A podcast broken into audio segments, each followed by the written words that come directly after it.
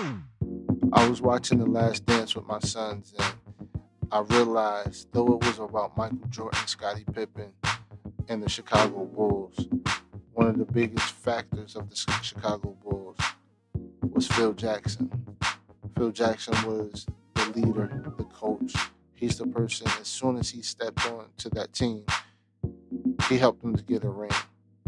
He was able to help them to see who they were individually and as a leader and as a team.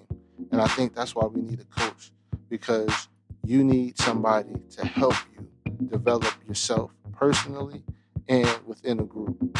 So that's what Al Hardy is here to do. That's what I'm here to do is help you to grow personally and within your team, within your group, within your family. Go to www.mralhardy.com forward slash coaching sessions. Promo code Al's Chicken and Waffles.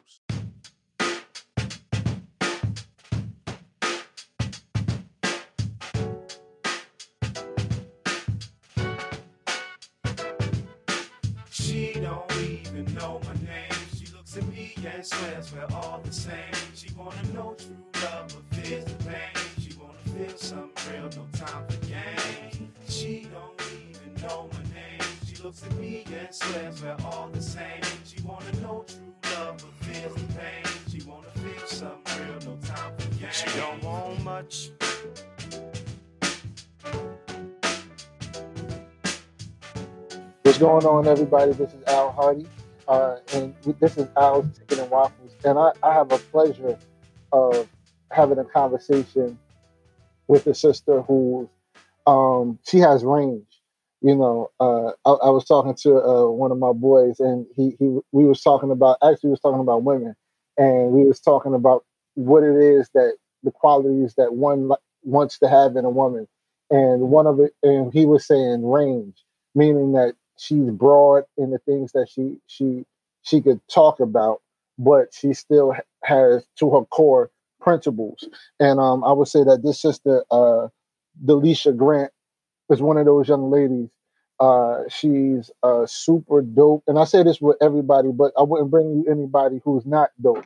So she's super dope because uh, by by trade she's an attorney, but and uh, she also has a podcast, and it's called December 26er. Um, what's going on, Delisha? How's everything? Mr. Al Hardy, what's good? All is well. I can't complain. That's good. That's good. You know, to me, I feel like I know you, but I really don't because I talk to your brother all the time. Right. You know what I mean? so I kind of talk through him to kind of get to understand you a little bit. Uh, so you know, so this is a good. I think this is going to be a great conversation. Um, and it's not, and, and we're going to be putting it on both of our podcasts. Um, for, so th- th- we want this to flow. We don't. I don't want to have too much questions and answers, but it's just going to be us kind of talking. Um, but prior to all of that, can you just uh, let people know who you are and um, what it is that you do, and how did you get to this space of being an attorney and having a podcast? Ooh, we could do the whole episode just on on that journey. Okay. Um, but you know, most people uh, identify me as an attorney first. I see myself Mhm. that as you know what I do, and I'm good at what I do. But I take Mhm. pride in being an inspirer and a motivator um, to Mhm. the to to not only the people that I care about, but obviously our audience and anybody that I can touch. I'm Mhm. a Jersey girl, born and bred through and through. I don't wear Tims anymore, um, Whoa. but I'm thinking about buying a pair this fall for sure. Uh, Jersey girl through and through. Uh, daughter, sister. I like to think I'm a I'm a pretty good friend Mhm. uh, as well. And the journey to being a lawyer and a podcaster, you know, I grew up in the Cosby Show era, and you know, we have there's a lot of more? You can say Cosby. No? uh, that's what I was about to say. There's a lot of con- controversy um, around him, obviously, but growing up with Claire Huxtable on television and Mhm. seeing um, a black woman who was successful and was a lawyer and, and had a family, was a wife and a mom, Mhm. you know, very early, I was like, hmm, I, I want to be a lawyer, you know. And I Mhm. think at, at the time, I think by the time I was four, I said I wanted to be a district attorney. I would learn later that that was not my bag. Um, But so everything I worked for through my entire academic and professional career was to get to this point. I knew very early what I wanted to do. I wanted to Mm. negotiate.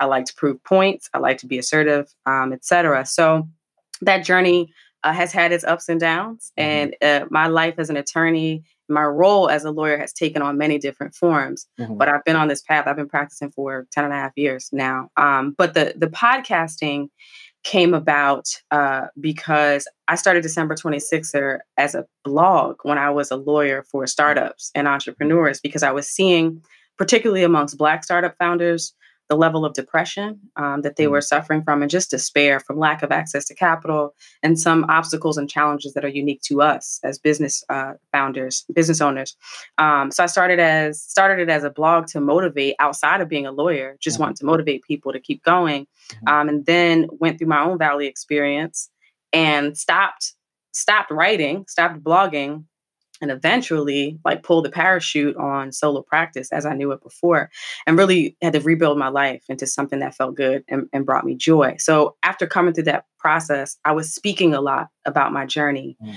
And through that, somebody suggested to me, like, you should start a podcast. I'm like, a podcast. Who wants to listen to me talk, right? What am I going to talk about? Mm-hmm. Um, but I decided to to start an experiment with that. We were doing 20 minute episodes, and I brought my brother Demarcus in to produce. Mm-hmm. And then we started moving in after the first 15 episodes to uh, bringing other people's stories in and featuring other uh, guests, primarily guests of color, Black and Brown folks who had interesting stories. You, I've been fortunate to have you on the show. Yeah. Um, and we've been doing that now. Uh, we are 132 episodes deep, yep. I think.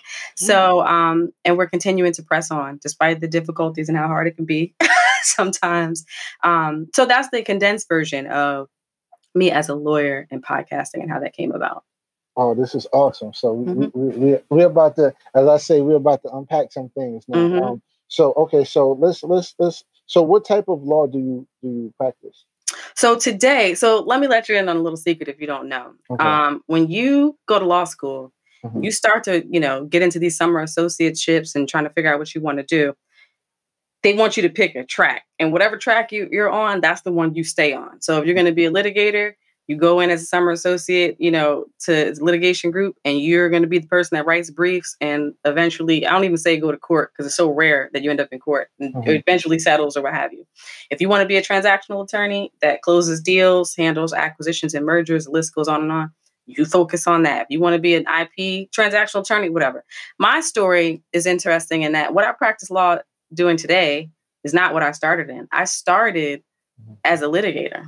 Um, and I fell into that because I had done, and I've talked about this briefly on my show um, mm-hmm. and some other interviews, but I had done my summer associateships in the Midwest with the intention mm-hmm. of taking the offer out there and being sort of a big fish in a smaller pond. Mm-hmm. And the it was such a racially toxic environment that I made the decision to turn down the offer, which mm-hmm. people you do not do, right? Because mm-hmm. once you're on again, once you're on the train, you've interned there, they know you. It's hard to get an offer coming out of law school um, if you've interned somewhere else. So, and it was this was during the Great Recession, right? Mm-hmm. I graduated in 09, so we had to make decisions about offers at the end of 08. Wow. But anyway, so I had I had interned or it was a summer associate summer associate in the Midwest as a transactional lawyer. Turned the offer down. Was like, I don't know what I'm going to do, but I'm going to figure it out. Um, and my grandmother was really sick at the time and ended up passing five weeks before my law school graduation, which added mm-hmm. a layer of complexity because now I'm grieving and trying to figure out what I'm going to do, right, with in terms of my career. So I took the New York bar because I was like, I have this interest in startup and entertainment. I don't know if I'm going to be able to jump into it right away, but let me take the New York bar because there's only two places to be doing that, and that's California or New York. Yeah. Um, so I took the New York bar that summer of 09, passed the first time, thankfully, um, and was like, okay, these student loans are going to come due. Like, I got to figure out something. So I mm-hmm. worked as a contract lawyer first. So I didn't I didn't have a take a full time job right away, and I was planning to do that and build the startup entertainment practice. Um, but those partners dangled a full time offer in front of me, and the money looked good, mm. but it was a litigation offer, and I was like, I never wanted to be a litigator, but like, this is looking decent. So litigation, can you mm-hmm. describe litigation for those who don't know? Sure. So litigation, um, the easiest way to describe it is if we don't work this out, we are going to court, right? So mm-hmm. litigation attorneys are those who are involved in disputes. We decide, and, and litigation and how I practice it was basically corporate litigation. So you're either mm-hmm. representing a corporation or you're suing a corporation, right? Mm-hmm. Um, and essentially, there's been some wrong that has happened, and the parties can't work it out on their own. So they file a lawsuit. Um, and then that, and I worked for a class action firm. So they were, mm. you know, suing for hundreds of millions of dollars on behalf of uh, a class action. So that's, you know, several people who are represented by four or five plaintiffs, but everybody partakes in that, that award, everybody in the class. And I know most people have probably gotten those emails to say, or a piece of mail that says, you may be a member of this class. Did you use X, Y, and Z product or X, Y, and Z website during this time mm-hmm. period? Same thing. Um, so, uh, so yeah, I was drafting briefs. I was learning how to depose witnesses um, appearing in court here and there, not often, um, but appearing in court. Most cases settle before you even get to trial. Um, but if they don't, you're going to trial, right? And that's what we all see on TV, where you know they're trying to convince a judge or jury yeah. of your case. So that that's essentially what it is, and I hated it. I hated it. I was a I was a workhorse, which is why mm. they they made me the offer. I'm half Jamaican, so I know how to put those hours in. Um, but I hated the work. I didn't like the adversarial nature of it. I didn't like the deadline, these hard deadlines, working late at night, trying to get documents to the court before midnight. Um, and at the time, when I first started working there, I was living, working in New York and living on the Jersey Shore, where I was originally from. Remember, my grandmother had just died. Mm-hmm. I went to law school in DC. I came back. I was staying with my mom and my grandfather, who was still alive at the time, and my mom was, you know, his caretaker. And um, so I was commuting two hours each way. Mm and working the hours of a lawyer. So mm-hmm. I would leave the office sometimes at one, two o'clock in the morning. They would send me home in a car service, and I would get right back up at five thirty to go back on the bus the next morning. Um, so I did that, and then I ended up, you know, moving closer to New York. But I, I was with them uh, for a couple of years, and then I decided to make the switch uh, to solo practice and in the fields that I wanted to be in and that's the startup and entertainment world, which um, was a crazy journey in and of itself. But you didn't ask about that yet. So, um, so that's how I started. Then I worked in startup entertainment. Um, did a, worked a lot of media and technology companies, and I took that experience and flipped it into in-house uh, opportunities. Mm-hmm. Um, and now, so now I'm a technology lawyer. I negotiate um, contracts for technology, and specifically, in what I do is uh, investment software right now. Okay. But yeah, so, so does that deal with like IP, like protection, things of that na- nature? Yeah, I mean, so we're on uh Squadcast right now. There are terms and conditions on Squadcast that we adhere to just by logging in. Um, mm-hmm. but so for what I do is many different things, right? So I may be negotiating licenses for that investment software. Um, mm-hmm. I may be dealing with the privacy policy that has to be on the website. I may be dealing with term, terms and conditions for the people who actually use the software. Mm-hmm. Um, but it is an ownership component as well. When you license that software out or you do a custom integration, um, who owns it? What does the IP look like? Or if you do a special uh, bespoke version, a custom version for a client, Mm-hmm. Uh, who owns the custom design you know so all mm-hmm. of those things come up in the work that i do but at my core I am a lawyer who drafts contracts and negotiates and closes deals. That's what I do. So that's interesting um, mm-hmm. because uh, we talk about the, the, the the the primary reason for my podcast for Chicken and Waffles is really dealing with relationships. Mm-hmm. Right? And when we talk about you being a, a, you know dealing with contracts, litigation, um, even um, I'm not sure if you do any mediation. Um, where did you want to start dealing with negotiation? Um, you know what's interesting though, like as much as I love to negotiate, mm-hmm. um, I don't like to argue, and sometimes people conflate the 2 uh, mm-hmm. Uh, but for me, what I like about negotiation is finding a solution that both parties are happy with. Mm-hmm. Um, and what's interesting is that I think I always had that. Like I've always been tried to be a mediator in a sense. In high school, I was a peer mediator. So people would get into a fight and I hear mm-hmm. my name over the intercom and they lock me in a room with people that fought to mm-hmm. try to get them to come to a resolution.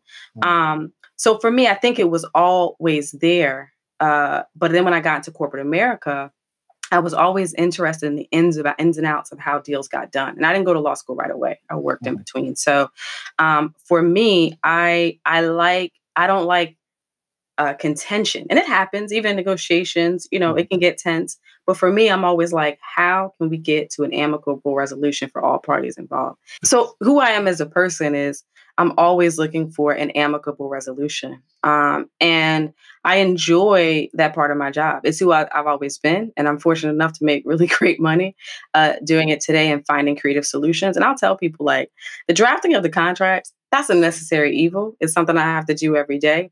But what really gets me excited in my job is the the conversation and figuring the ins and outs of a deal out and coming to an agreement, you know, with the other party. And I negotiate all day, every day. Mm, so, so it works. So, so what? So, so, because when we talk about relationships, right? Um, there's two people. There's terms in a in a relationship. Um, somebody wants something. Somebody else wants something else. Mm-hmm. What are some good uh, tips to come to that middle ground where it could be amicable? You have peace, and the contentiousness doesn't have to necessarily be there. Yeah, so it's it's interesting, right, that you you bring this up because I'm always examining this in my romantic life as well, which has had its own challenges. You and I talked about a little bit we, when we met. Um, but one of the yeah, one of the things that I would say that I use professionally that I think can apply personally is there's never a deal that I have where I get everything that I want, right? Um, and that's why I say you reach an amicable resolution where both sides feel like you know they they they got at least some of what they needed, a happy medium. So I try to carry that into my um, my personal life as well, and not just in romantic relationships, but friendships, mm-hmm. familial dynamics, whatever. Mm-hmm. So you you have to look at your list of things um, that that you want, right?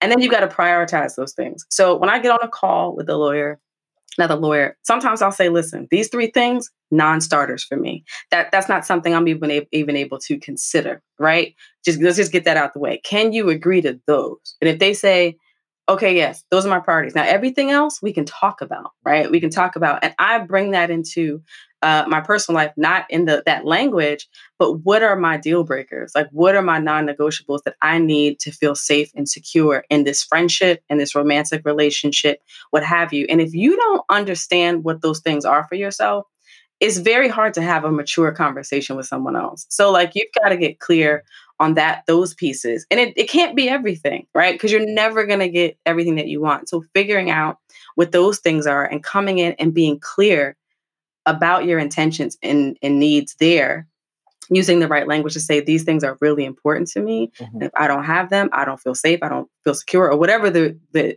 whatever comes after the if i don't have it mm-hmm. and then you have your other things that are nice to haves but if you don't get them you live right and you have to figure out that balance and come to a place of being able to grow and mature with this other party with those things in mind. Um, and also being prepared if somebody can't honor your priorities or your non negotiables. I think there's two things to consider there. Either be prepared to walk away or be prepared to reevaluate those non negotiables and make sure they're realistic, right? Because if your non negotiable is something that really shouldn't be a non negotiable, that's something you got to work out your own soul salvation on. Mm-hmm. Um, but if they're legitimate deal breakers, being willing to put it on the line and say, no, th- these things, like you're crossing a boundary here for me by not honoring my needs in these areas. So the same approach I would have professionally, I definitely have personally in that and trying to be clear, clear eyed about the non-negotiables versus the nice to have. Mm, so that's that's I, I, think that's that's powerful, right? Because uh, a lot of times we're not clear on uh, the things that we want. So, so for instance, right, um, c- just communication. I was just watching uh, something with my with my children. Uh, it was uh, Cobra Kai, and every time something happened, uh, there wasn't any clear communication. So somebody might see another party with somebody, but they don't know the terms of why they were sitting down uh, having a conversation. Sometimes it was like a date, or it might have been a father son dynamic, but because they was just looking and not really expressing how they feel felt, you know, they kind of assumed, right? Um, a lot of times, so it, I think in business, you have to. It's easier because you have to go through contracts. You know what I mean, or you have to. For you to, there's an end goal, right? So, uh, be it we want to make this amount of money, we want to get to this point. Um, in relationships, the, the sometimes we don't actually know the end goal. We just know that we're having a good time. We know that you know uh, you have potential. you know what I mean? Uh, this person. So a lot of times the terms of agreement isn't necessarily clear on what it is that we want or, or how we feel. You know what I mean? Um, so how does uh, what were some of the toughest negotiations that you had to go through?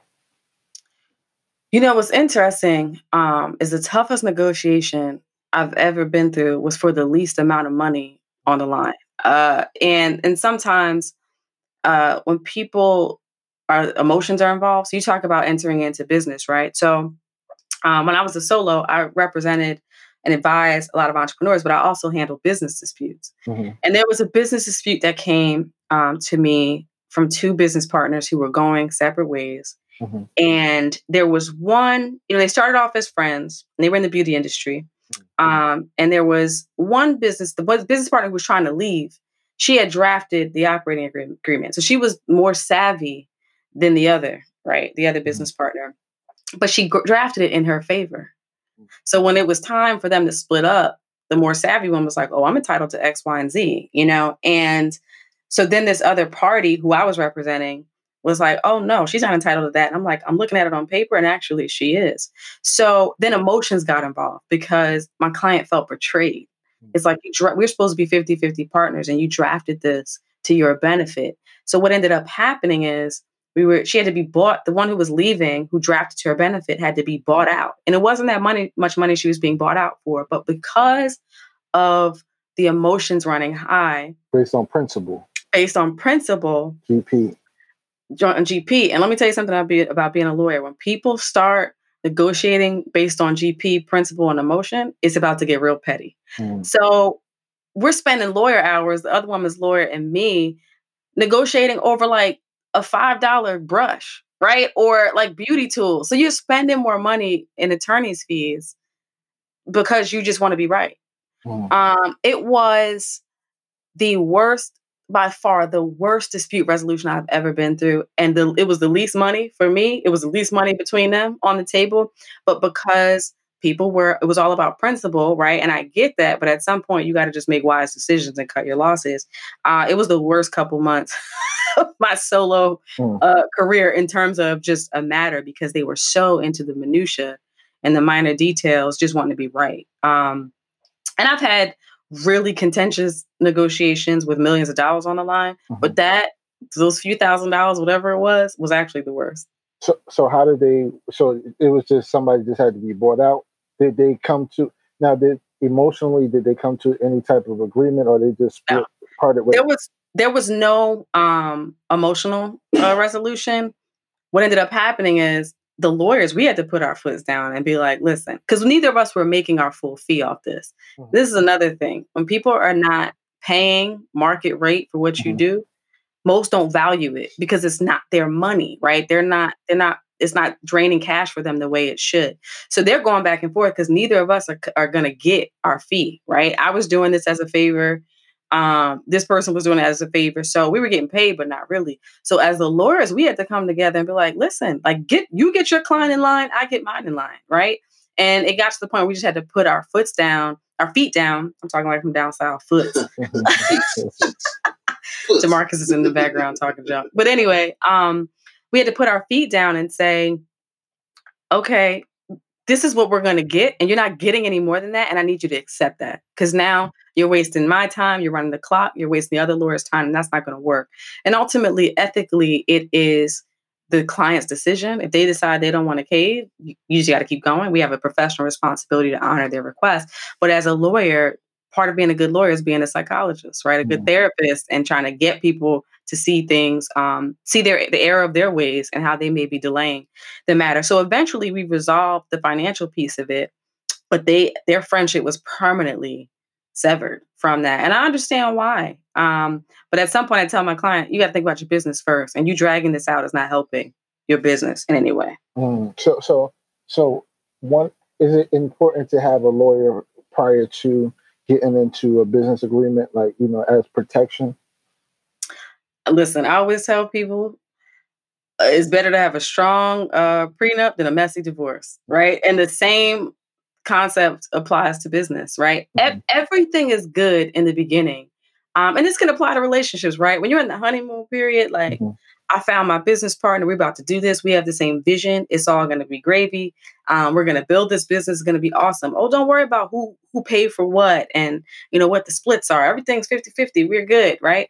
All that is great until you decide a that you don't want to be in business with that person anymore. Mm-hmm. B, the expenses are getting high, or C, you get really profitable. Mm-hmm. Then people start thinking about things, you know, very differently. So I always tell people, like, I don't care if it's your best friend. Demarcus and I are siblings. We shared a room as kids. We run a podcast together. But guess what? Everything related to, uh, to December 26th podcast is on paper. Mm. Um, our ownership, etc. And I mean, this is the last person I ever expect to have drama with, but it's just good business practice, right? So um, I always tell people like, I don't care if it's your cousin, your wife, anybody. Memorialize what the terms are today, because when you get to the point where you're not in that bliss phase anymore and things have taken a turn, it's very hard to negotiate from a level-headed place. And I've seen it happen over and over and over again. So, so um, and, and, we've had this conversation with uh, with lawyers prior to, but I'm I'm, I'm leading in a different route. So mm-hmm. so walk with me a little bit. So is it important to have and what's I think is an out clause, um, just in case things don't like, you know, the term like let's, let's just use the podcast. You know what I mean? Mm-hmm. Um, let's just say you know it goes to an, ex- an exorbitant amount of money, and all of a sudden, uh, one party might not want to, you know, they just want to sell sell the business, right?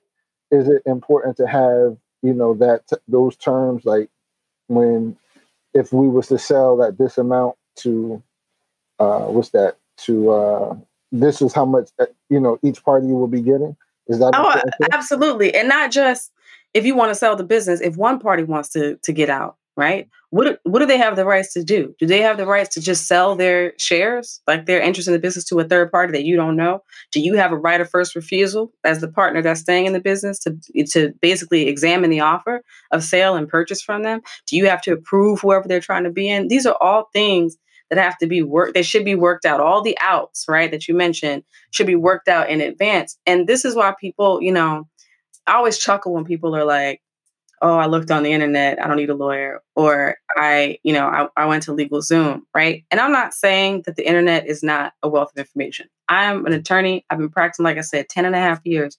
Google is the first place I start with everything. But the difference between those who are trained to do what I do and those aren't is you're looking at what's there on paper. I'm thinking about what's not. Mm-hmm. So, how do we insulate ourselves from risk by addressing the things that the contract doesn't speak to, right? So I'm thinking about all the ways this can go bad and how do we solve for that in the, the contract. And everybody, there are people who aren't lawyers who have that skill. A lot of business people do, but everybody doesn't. Um, so when you talk about business partnership, you absolutely should be considering with your prospective partners um, if this goes south, how do we get out of it? Right? Um, do is it a unanimous decision? Because what is it? One in five uh, businesses actually are successful. So a lot of people, and it takes longer for most businesses than people realize. So a lot of people get into this and it's all great and they burn out and they're like, I can't do this anymore, or it's bleeding money, or you know, I'm just not enjoying it. I don't like working with you. So if any of those, or if somebody dies, God forbid, if any of those things happens, how how are that person how's that person's ownership interest addressed? Mm. and all that can be solved for in the beginning but it rarely is with a lot of people. No i get it i get it. And and, and, and and being a lawyer right you know some people you, you know you, you get a lawyer as it pertains to uh, protecting your, your, your assets and everything like that. Um, there's been a conversation that that's been uh, primarily like just been uh, building up and just going throughout the internet and throughout um, our community as black men and black women um, about protecting black women, right? Um, and you know, being a lawyer, understanding protection. Number one, because you have your, your brother, like you know, you have you have that uh, you have him as a I would say as a, a, a good protector. Um, then also from a legal perspective, um, and, and, from a business perspective, you know, in corporate America, um, how what are some things that we as black men can do to protect our our women? You know, uh, because we, we, we view you as you, you have value. You bring you, you, everything that you do, it, it, it you know what I mean doubles. You know what I mean. You multiply the the, the, the worth of uh, of not just black men or the black family, but also in America. You know what I mean? Like if you look even at the political uh, arena. So, what are some things that you think we could do um, as as men, as black mm-hmm. men, to protect black women?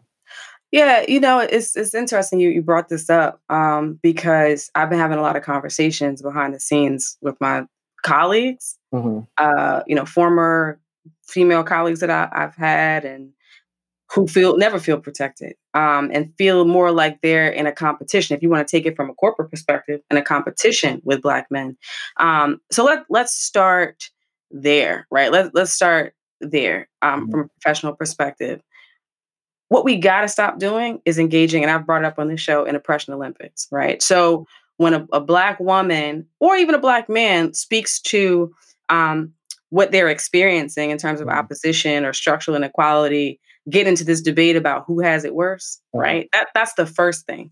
Um, so, and I, I, know it's hard because I will never downplay what Black men go through in this country, mm-hmm. right? In in corporate America or not.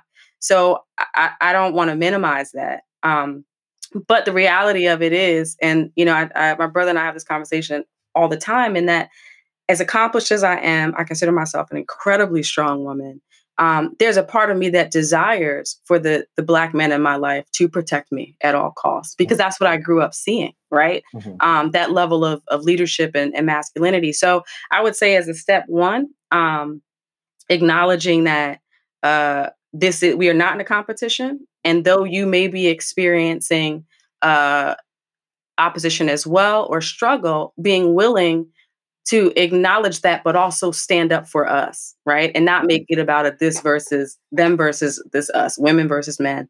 Um, that's number one. Number two, acknowledge our sensitivity and our fragility, right? Because as much as I pride myself on being a, a strong Black woman, I want to take the cape off sometimes. So, so can I just stop you right there because mm-hmm. you said it two times, right? You, you, I think the narrative that we hear is you're strong, you're independent, and then when we try to help and we try to, you know, do things in a way that we we try to help in a way that we in our way is kind of we kind of get pushback, you know what I mean, or we get rejected. So we know you're strong. You know that you're strong. However, we have to change the narrative that narrative because we know that you're strong but we also have to feel from a distance that that vulnerability you know what i mean at times.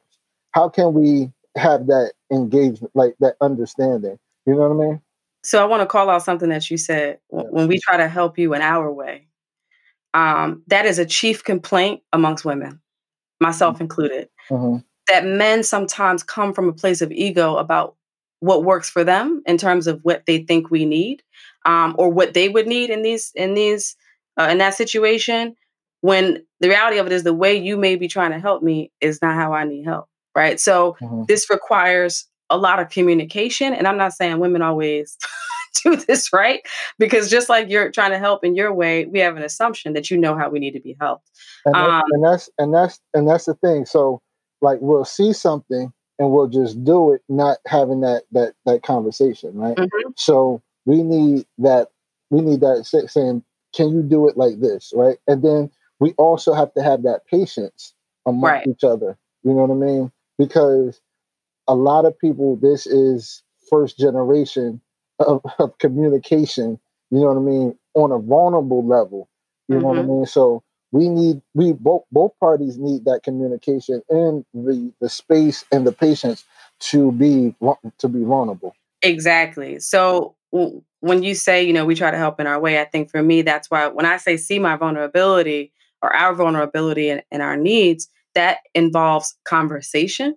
Mm-hmm. Absolutely. Right. And and I'll say this as a woman, because it's something I've I've been working on and continue to work on, that stop, you gotta stop expecting men just to know, right? Just to be mind readers about mm-hmm. what it is that you need. No, you have to speak up, right? That's number one. And you might speak up and they may fail you the very next week, right? Mm-hmm. It's it's never gonna be, I don't know anybody, male or female, who's gonna knock out of the park 110% of the time. Mm-hmm. So it, we've got to extend grace, I think, to, to both parties. And like you mm-hmm. said, this this era of communication and you know, black women out earning black men and all this other stuff. There are a lot of nuances and dynamics here that there's no blueprint for. Mm-hmm. Um, so I, I think, and and also I will say, you know, just like I said, that men will fail us, we're gonna fail you, right? Because when you've been operating from a place of strength and independence for so long, even when you say, this is what I need, I need to be able to feel vulnerable and I need to feel unprotected, because your default setting may be the very opposite of that, you may not know how to receive it. So, so it's a dance, and it's a dance that requires patience, and it requires a lot of talking about mm-hmm. needs um, and desires. And I'm, I'm, you know, I'm a huge proponent of therapy, so mm-hmm. bringing in another party uh, as as well to talk about it. But when we when we talk about uh, protecting, to go back to your uh, original question, all mm-hmm. that feels um, a bit inward in terms of our relation to each other. Mm-hmm. Um, another thing I think is very important is my third and final point on that, this be willing to present a unified front and defend us publicly. Mm-hmm. You know, stand up and say no, right? No, no, this this is not going down like this, right? And and a lot of times I think the frustration that women um, have, and I watch the debates on Black Twitter and stuff, is you know when there's one man who's disrespecting a, a black woman and the men around him stay silent. And, and the argument is always like, well, that, that's not me. That's not all men. That's just him. Mm-hmm. But you know what? Parting of part of protecting is being able to stand up and say, nah, bro, like this, this, this can't happen. And the same responsibility should be put on us as women. You know, when if a woman is out of pocket, pulling her coattail. And I will say in my circle, we do it all the time. We're, we're very honest with each other um, about our interactions with men at work, personally, romantically, and, and if, if somebody's out of pocket, you're like, no, that was really disrespectful and you need to fix it. Mm-hmm. Um, so those conversations need to be to be had. And I think part of protecting each other is being willing to hold our own gender accountable as well. That's that's that's that's good. That's good. Um I and, and so so because this is, you know, my podcast, I I have these conversations also with another young man I'm looking at right right right here. So Demarcus, if you could could unmute your, your phone because I, I would like for um so for for for everybody that doesn't know, um Demarcus is uh Delicia's uh brother. And we, we, we have these conversations. Um I, and I was listening to uh I believe it was uh, Jennifer uh, Pastor, and and she and she I, I know her from from the past, so it was it was it was a pleasure and a joy to hear everything that she was saying, right?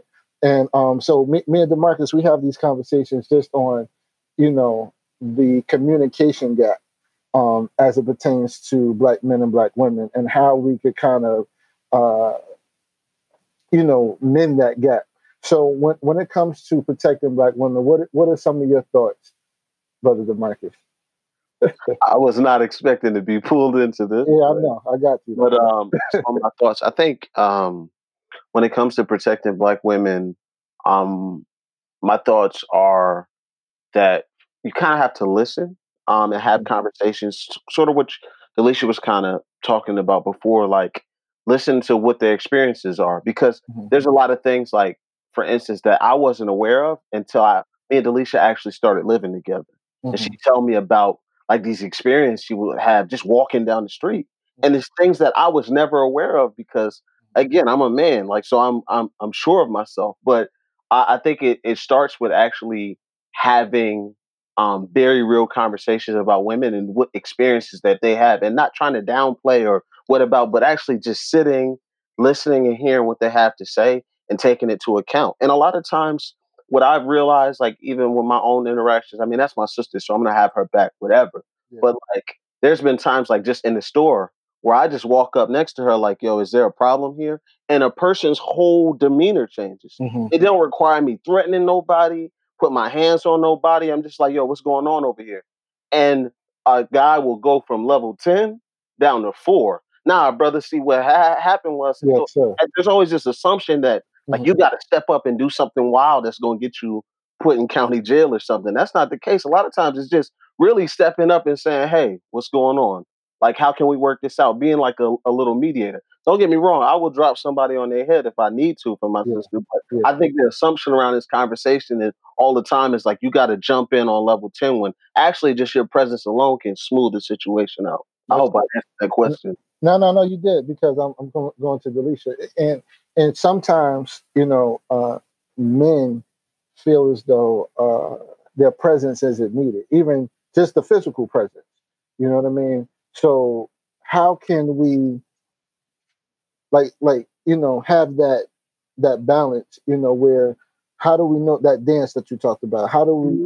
How can we deliver that dance where just our knowing that our presence is being felt and being respected? You know what I mean? In times of of you know of vulnerability. Yeah, and this is where I think women, you know, myself included, need to do some work, right? Mm-hmm. Um, and, and I don't talk a lot about my personal story. Uh, it's you know it's kind of splattered in here and there in the show and other interviews that I've done, but um, I've had conversations with with men in my entire dating life, but particularly from like 18 to 30, right? Mm-hmm. So um, during that period, one of the things that I would hear from men is like, man, like you don't disrespect me. You're really chill. Like my guy friends like you. You know, everything is cool there. Mm-hmm. Everybody thinks you're like this cool chick, but I feel dispensable. Mm. I'm like, what do you mean? Like you feel dispensable? We hanging out. You just said like I'm a cool chick, but my energy had always been, and it's something that still happens. You know, I can be honest about that that this is great that you're here, but if you leave, I'm going to be okay. I'm good. Yeah. I'm good.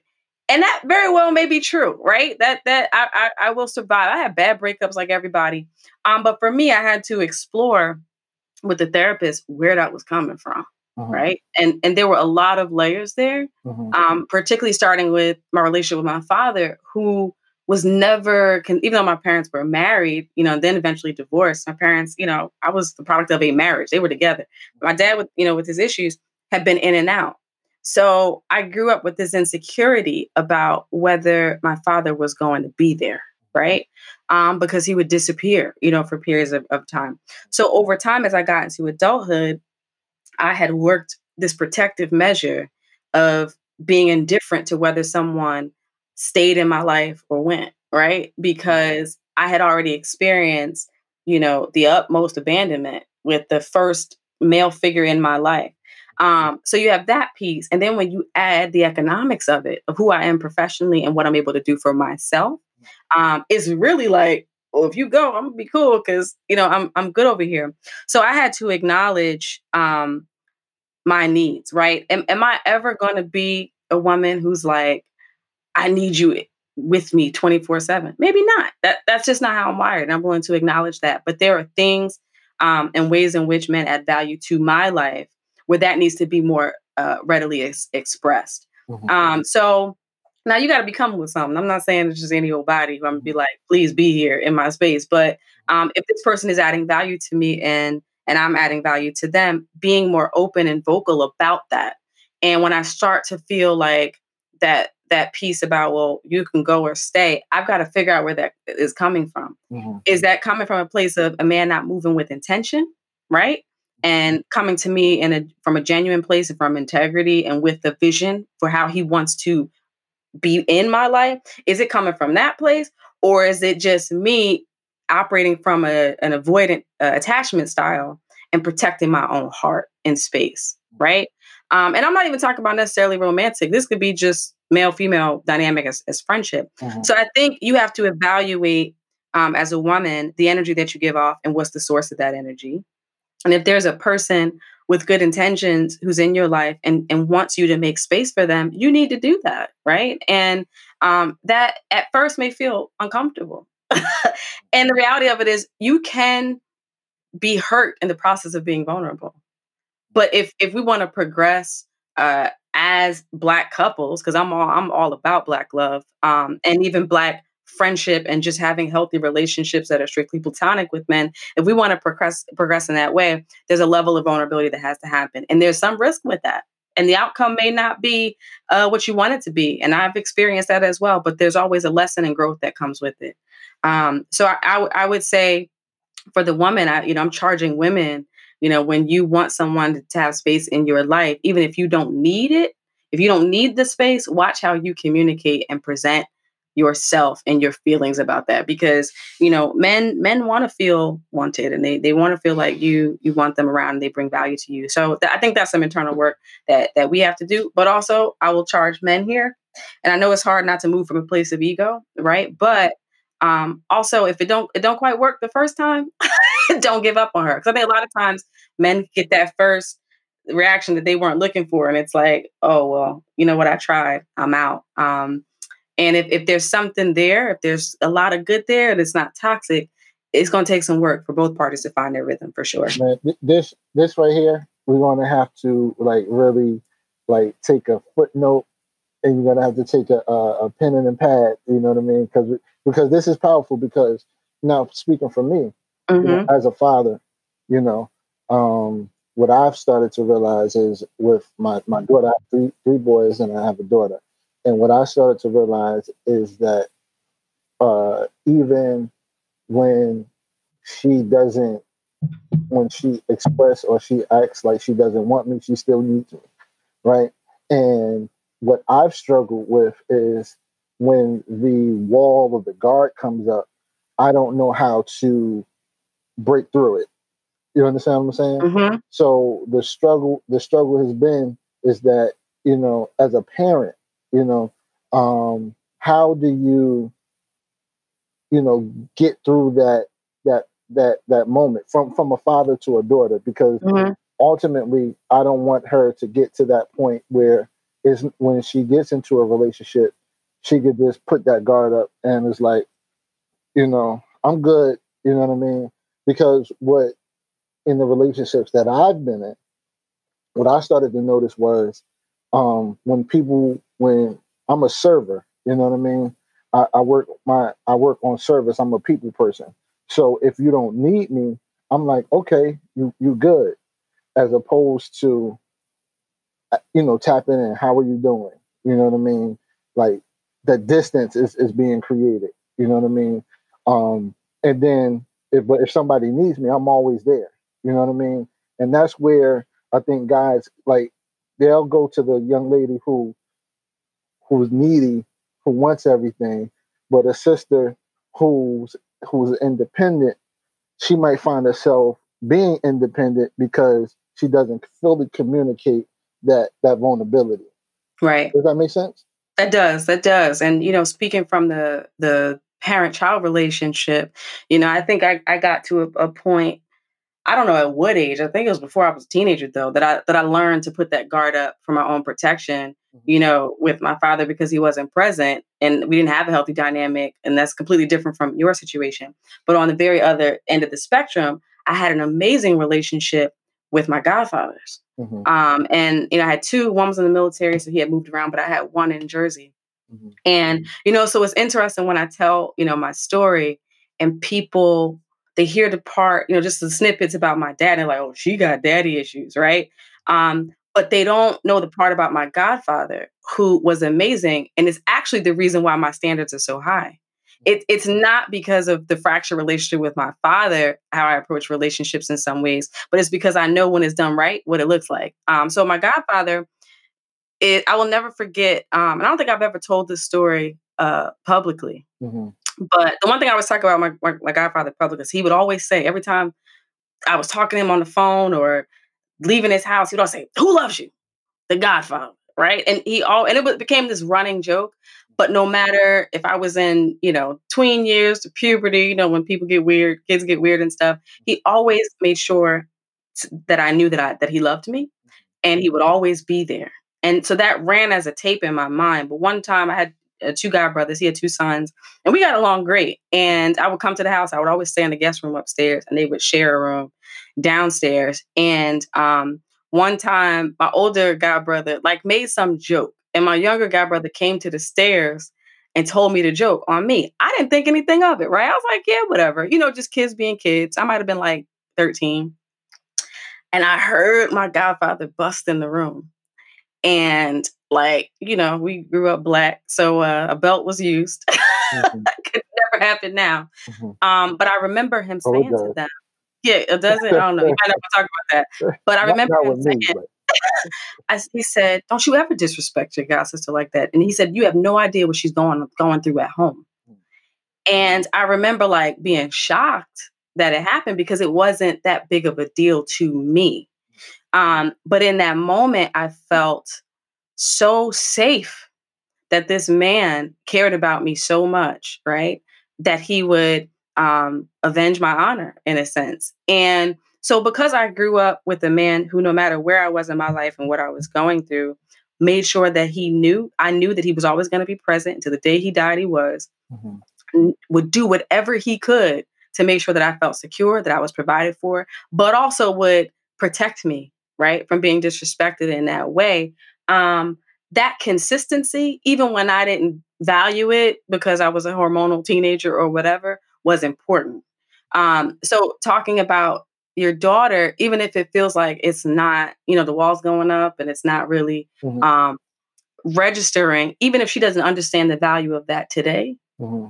When she reaches adulthood and she starts entering that male female dynamic from a romantic perspective, she is going to think back to that consistency. Mm-hmm. Um, and it'll absolutely uh, influence the way she interacts with men in a positive way. Mm, that's powerful.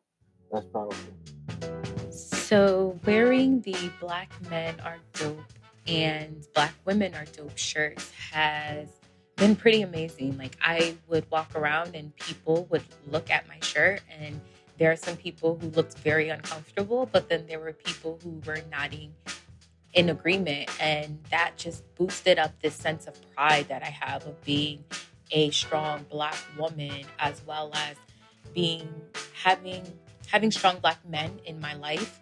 And I just want to share that message with the world. And a lot of the times we think that we can only share that message from verbally, you know, talking about our black our black men and black women being so dope. But you know what? I can share that message without even opening my mouth and saying the word. I just put the shirt on and walk around and let the and I let the fashion speak for itself. Go to www.mralhardy.com forward slash shop and put in the promo code chicken and waffles. Um, yeah, I, I, I think you know right there in in in in prior episodes we talked about the residue of of slavery. You know mm-hmm. what I mm-hmm. mean? And, and and white supremacy. You know what I mean? Just call it what it is. You know, um, and how that has affected the black family, the whole the black dynamic. You know what I mean? And us as black men, I was listening to somebody and it was talking about the the vulnerability. We're taught just to be angry. You know, mm-hmm. when we feel, we're just taught that that anger is the best emotion because we can't say that we're sad, we're hurt. You know what I mean? We can't even be too happy. You know, back in the day, you ain't smiling pictures. You know what I mean? you just you just had to pose. You know what I mean? So we couldn't express like true emotion, you know, because anger is really a secondary emotion. So mm-hmm. so and then that translates into our relationships with our with our women, with our children, and then you know our ch- children are are are being raised by unemotional uh, fathers. You know what I mean? Distant fathers, and they could be in the home, but they they're really distant. You know what I mean?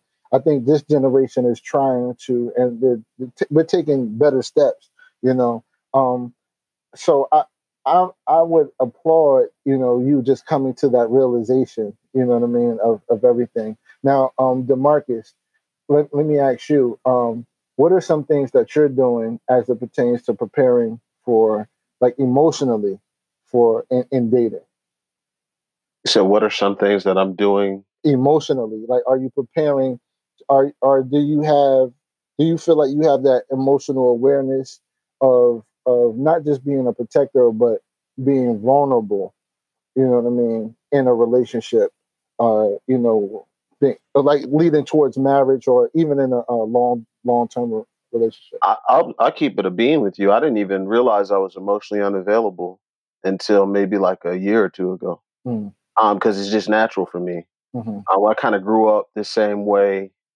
Uh, I grew up in the same household Delisha did. Mm-hmm. Um, and then the men that we did have around, they carried themselves in a certain way. Um, mm-hmm. you were you're supposed to expected to carry yourselves, and so you shoulder a lot of things because oftentimes, and you could probably speak to this out of your own experiences, but mm-hmm. like when you're young and you say how you feel, especially going into those teen years, your voice get a little deep. Mm-hmm. Man, the, the, feedback you can get from that, you're just mm-hmm. expressing yourself, but yeah. it comes off as you being angry. So you just kind of bottle those emotions, and yeah, um, so you know, I, uh, I, in, in all honesty, I've been I probably probably in the last two years since I um realized that I'm a very emotionally unavailable person.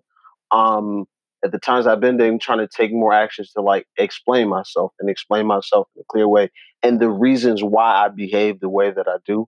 Mm. Um, instead of just saying, you know, the usual like, oh, okay. And then don't talk to somebody for like two weeks. You know yeah, I mean? yeah. Um, and I'm I'm I'm a work in progress. I'm nowhere near where I need to be, but I mean the step the first step to fixing the problem is admitting that you have one. Yeah, yeah. Now, now, how important is it that you have your sister there as a as a woman to because like for me, I didn't grow up in a house uh, just with my mom. You know what I mean? My mom is so so her her, her perspective, right? It, it really comes off. She's raised around men, raised like so. She kind of her perspective comes from a, a, a man's kind of perspective. You know what I mean? Not not man, but you know she's protective of men. You know what I mean? Growing up in a house with your sister, does that did that help you like you said you had conversations now to understand the things that she's going through um, is that helping you now to when you're talking to women um, just as friends right to kind of understand their perspective like the things that they might be going through as african american sisters oh of course um, I, I think me and my sister probably got i mean we've always been close but in adulthood we've probably gotten like 10 times closer Mm-hmm. Um, and have just having conversations, hearing about her life, what she has going on, whether it be professional, per- personal, romantic, it just gives perspective, mm-hmm. right? And then you give people more of the benefit of the doubt. It's mm-hmm. like. It's weird because men talk about women all the time, but honestly, like you know, how many of you have real platonic relationships with women? Yeah. Are these women you're just dealing with? You're in situationships with or relationships with, like. So you're gonna have a biased opinion. That's gonna be your view of all people. It's kind of like you know, asking the police officer that has no black friends about how they feel about black people. And their only interactions are with, you know, some dude, some people doing something they have no business doing mm. in Newark. Like you're gonna have a skewed view. But having um I don't know if that was a good example to use, but having but having like um, somebody that you can be close to and that you trust and talk about their own experiences, it it you extend grace and mercy to other people and realize, all right, this person might be going through something before I just dive off the deep end. You know what I mean? I feel like as a man, like that's sort of necessary to the to the conversation you all were having a little bit earlier. It's like if you're genuinely trying to build something with someone, you see the potential, you'll extend them some more grace because it's like, mm-hmm. you know, she's only acting like this because X, Y, and Z has happened to her in her past, right? Mm-hmm. So she may be acting out like this right now. I might get an apology, but like if this person is barking on me, I might just want to chill for a little bit and we have real conversation later on versus me just being like, all right, forget it then. And I'm not talking to you for the next six months. Hmm. So, so, so, so, um, Delisha, um, being an attorney, right? Negotiate, negotiating. Um, do you have a list when you when you're in relationships? Like, do you have a certain criteria the you know that that list is a work in progress. Let me just say that. Um, and you know, I talk to women who are kind of at my level, you know, professionally, and finance, law, medicine, whatever. Mm-hmm. And most are at the point where they're like, you know, some have their own delusions about how much money a man has to make. At, at this level, I know that um, that may not happen, right? He may not make more money than me. So that that is not that's not for me. That's not something that's on the table. But what is on the table related to that is you have to be comfortable and confident in where you are at your station in life. Mm-hmm. And what I have found in my dating life is that uh, I don't like to generalize. So, but anecdotally, this has been my experience. I, you know, have met somebody who doesn't make the money that I make, which is not as ambitious as I am, not as industrious, is not driven to achieve to the level that I am. Mm-hmm. All that's fine. Um, and I am fine with that. But what becomes a problem is they fall into one or two categories. And one is looking for me, looking to be kept, right? Mm. I don't care if you make a third of what I make. Don't come to me talking about, oh, I'm gonna be a kept man. That's just that's gonna be a turn off, like right away, right? Because we pull our resources together and we build a life for our family together. Um, so that's number one, they, that category. Or the other category is because of who I am and because of what I've accomplished and because of the way I've worked to put my ducks in a row, I shine a spotlight unintentionally on what they haven't done. Mm-hmm. So then, you know, they're they're trying to work that out internally, but that ego is getting in the way and it's affecting how they're treating me. Right. So it's it's a blow to their self-esteem, which often manifests in two ways. One, trying to find angles to cut me down, right? Because that's the only way they feel like they got to dim my light, so they feel like they're just shining brighter, or consider themselves considering themselves a failure before they even try, right? So it's like, well, I'm not doing what you're doing. I'm not making moves where you are, so I'm not a worthy contender here. It's like, but did I say that? No, you said that, right?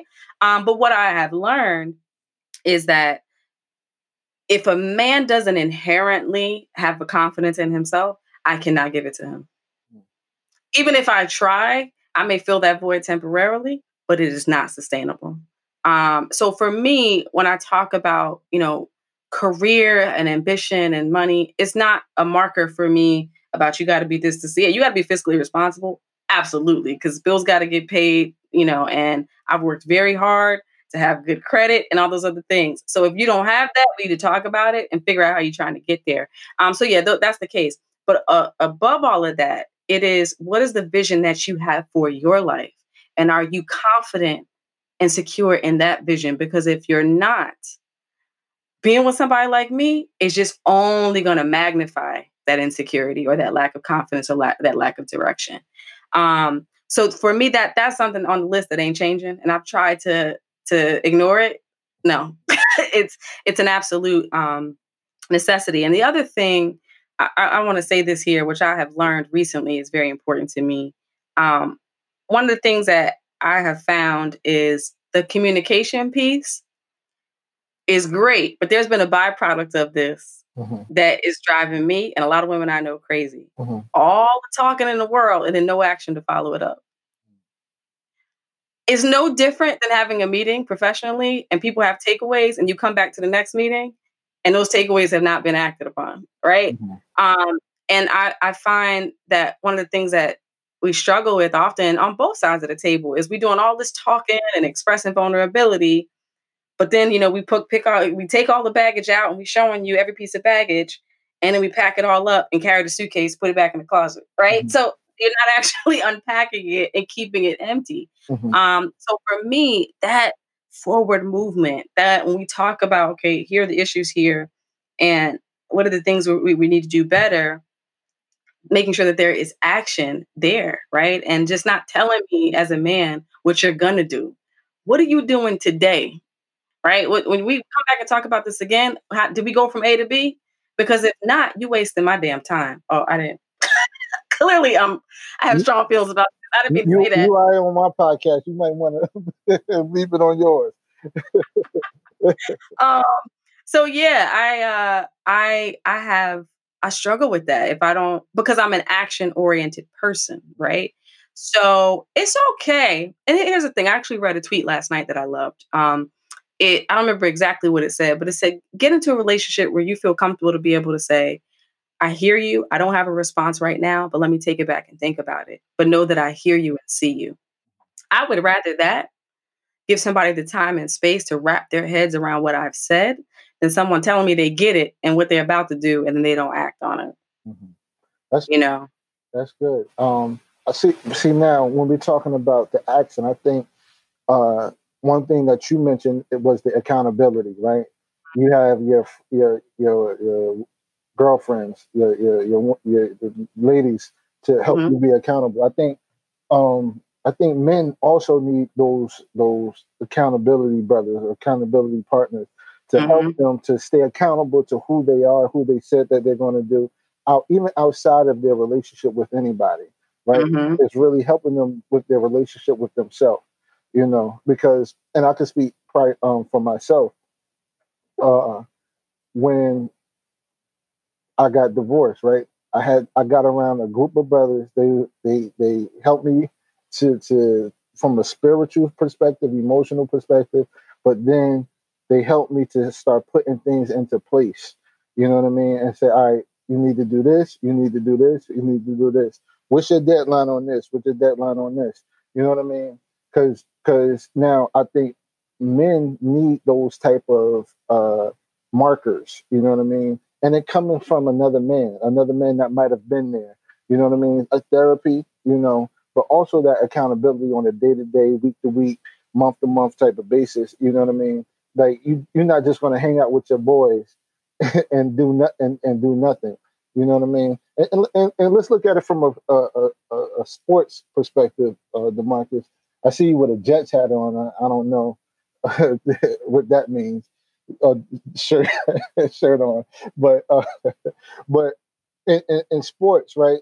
we like LeBron, we like Michael Jordan, we like Kobe because each and every year they get better. You know what I mean?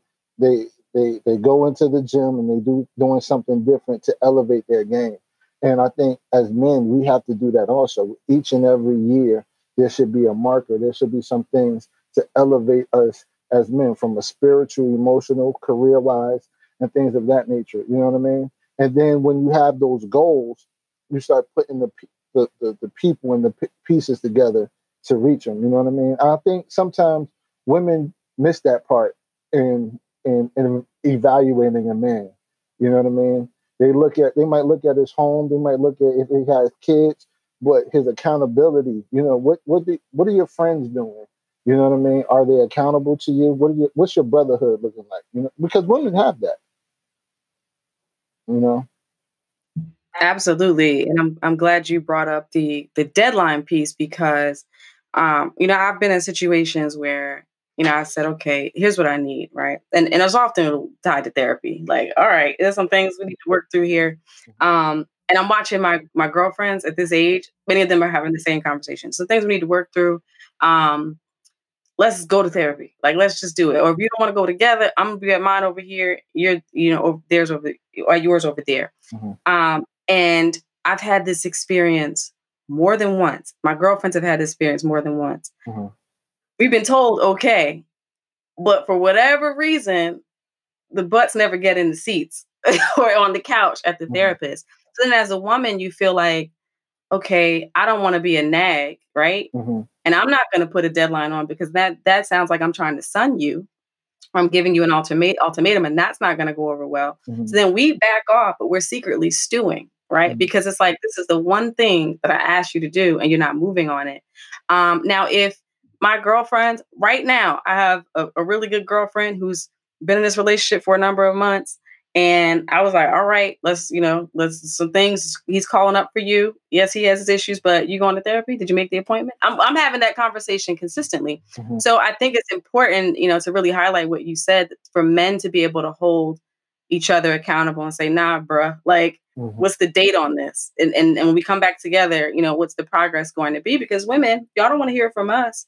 Um, but ends up happening, what ends up happening a lot of the time is I think we're stewing, we're talking to each other, and they're like, well, did he do X, Y, and Z yet? No. Six months later, well, did he do X, Y, and Z yet? No. And then what happens is you have a uh, disagreement, and the disagreement, somebody blows up, right? A woman blows up, and you're like, you're walling right now. But she's not walling from that incident. She's walling from six months of waiting for you to make good on what you said you were going to do. right? It's all just is building up and then it comes out. So you're arguing about not just that isolated incident, but everything um, in advance. And I think, you know, there are some things that can't come from us. It's it's got to come from male accountability. And I think we as women do that very well. I don't know. I know some women, men who have it, but a lot do not. And I think it's a crucial component um, to be able to see see success in relationships. I, I think, and and that's where we those are things that we normally don't see or we don't have those conversations. Like you know we don't have those conversations like when your wife asks you to do something how do you do it? When do you do it? You know what i mean? We don't have those those or, or you're in a relationship she says something how do you receive it? And how do you present it back to her?